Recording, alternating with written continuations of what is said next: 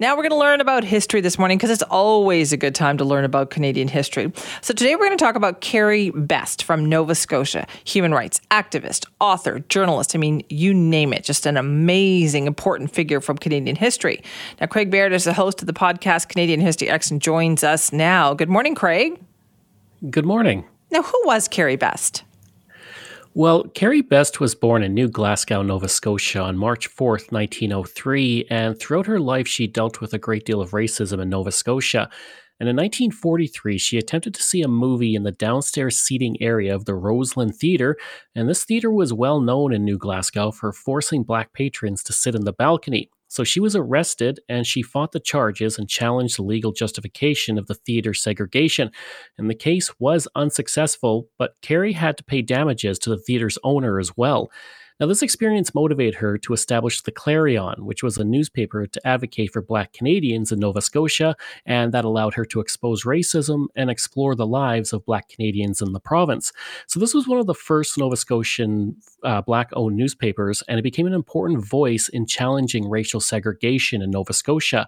So, what she did was she traveled around Halifax to seek, seek advertisers, and she met a merchant named Manuel, and she said she wanted to have something to say about racial understanding because things were not good. And he said, You're just a small voice crying in the wilderness, but keep on crying. And he gave her a check, and that allowed her to publish her first issue of the Clarion. Okay, now, this is amazing. Is very, I'm sorry, sorry to is, interrupt yes. you because uh, all I could think of was even everything you've said up until now. We haven't even heard the whole story. is amazing. I mean, 1946, she decides to start a newspaper and just does it, and that's that's phenomenal. It is, yeah. And, you know, it was really motivated by what happened at the Roseland Theater. And then, in kind of a cool little bit of history, the first edition of her paper broke the story of Viola Desmond, who had challenged the segregation at the Roseland Theater in 1946 as well. So the Roseland Theater has these two big connections to, uh, you know, Black history in Canada. So what happened with Viola was she had bought a ticket for the main floor, just like Carrie Best did. And when she sat there, she was forcefully removed from the theater and charged with tax evasion because because of the one cent difference in price between the main floor and the balcony seats.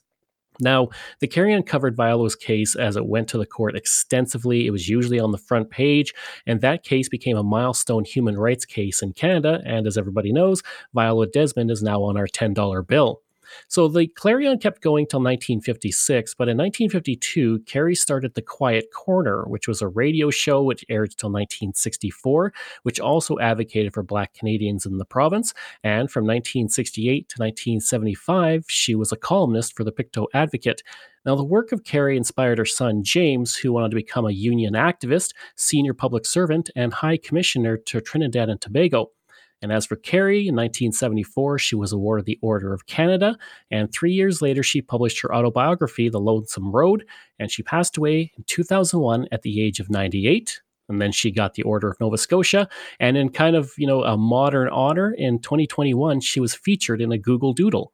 Okay, that's the, when you know you've arrived when that happens, right, Craig? Exactly. When you're yeah. in a Google Doodle, that is the thing. And I, I guess what strikes me about this incredible person is that you know we don't know enough about them. I mean, I grew up here, I was born and raised here, and this is not a name that I remember learning about in school. That's very true, and I think in many ways she's heavily overshadowed by Viola Desmond, even though that Carrie Best was the one who kind of really got that case out into the public consciousness. But Viola Desmond is very famous uh, across Canada now because of the ten dollar bill. But Carrie Best is a big part of that story as well. And so she did she were there repercussions from this? It must have she must have had some tough times to do all this as well. Oh, absolutely, there would have been. I mean, this was a black owned newspaper in Nova Scotia. There was still not official segregation, but it was an implied segregation, which made it very hard for black Canadians in Nova Scotia to kind of know what the rules were. Uh, and that's what happened with the Roseland Theater, where, you know, you sit on the main floor not realizing that it's usually meant for white patrons, but there's no official sign saying whites only, as you would see in the American South. But you know, she persevered, and her paper lasted for ten years, and then helped you know spawn a radio show and her work as a columnist, and it did a lot of good for really pushing the Canadian civil rights mo- uh, movement of the time. Wow, she even became a broadcaster. That's amazing. Mm-hmm, yeah, she, her show, The Quiet Corner, aired for 12 years, was very popular, and helped her reach a whole new audience these are the stories come out of Nova Scotia, and I feel like we are we're we're more careful about these stories now. I feel like we want to pay attention to these stories, right? Quite like, is it easier for you to find information about people like this now?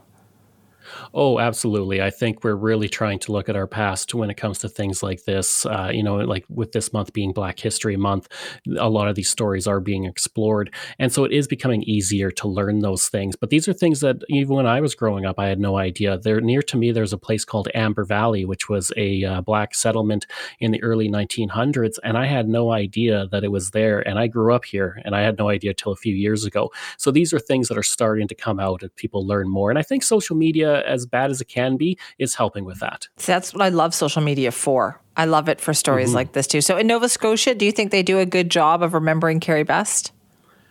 I think they do. I, I, think they, you know, they they obviously there's a stamp that's been issued for her, uh, and she was, you know, awarded the Order of Nova Scotia a year after she passed away. Uh, so I think they are starting to really honor her. Uh, for for what she did. Not to the level of Viola Desmond, but it's kind of hard to compete with that. But I think she is finally getting her due. Well, thank you for helping us to learn about Carrie Best today, Craig. We appreciate that. Oh, my pleasure. That's Craig Baird, host of the podcast Canadian Canada History Ehx, and you can check out all the great stories that he has with that podcast. And learning about Carrie Best is extraordinary. Listen, this this woman was amazing, right? She was a black journalist from New Glasgow, Nova Scotia. Uh, she founded a newspaper. She co founded the Clarion in 1946. That was the first newspaper owned by black Nova Scotians, used it to advocate against racial discrimination, uh, and just did an amazing amount of work, became a radio broadcaster and more. Uh, and this, we are talking about the late 1940s here into the 1950s. Just a phenomenal groundbreaker there.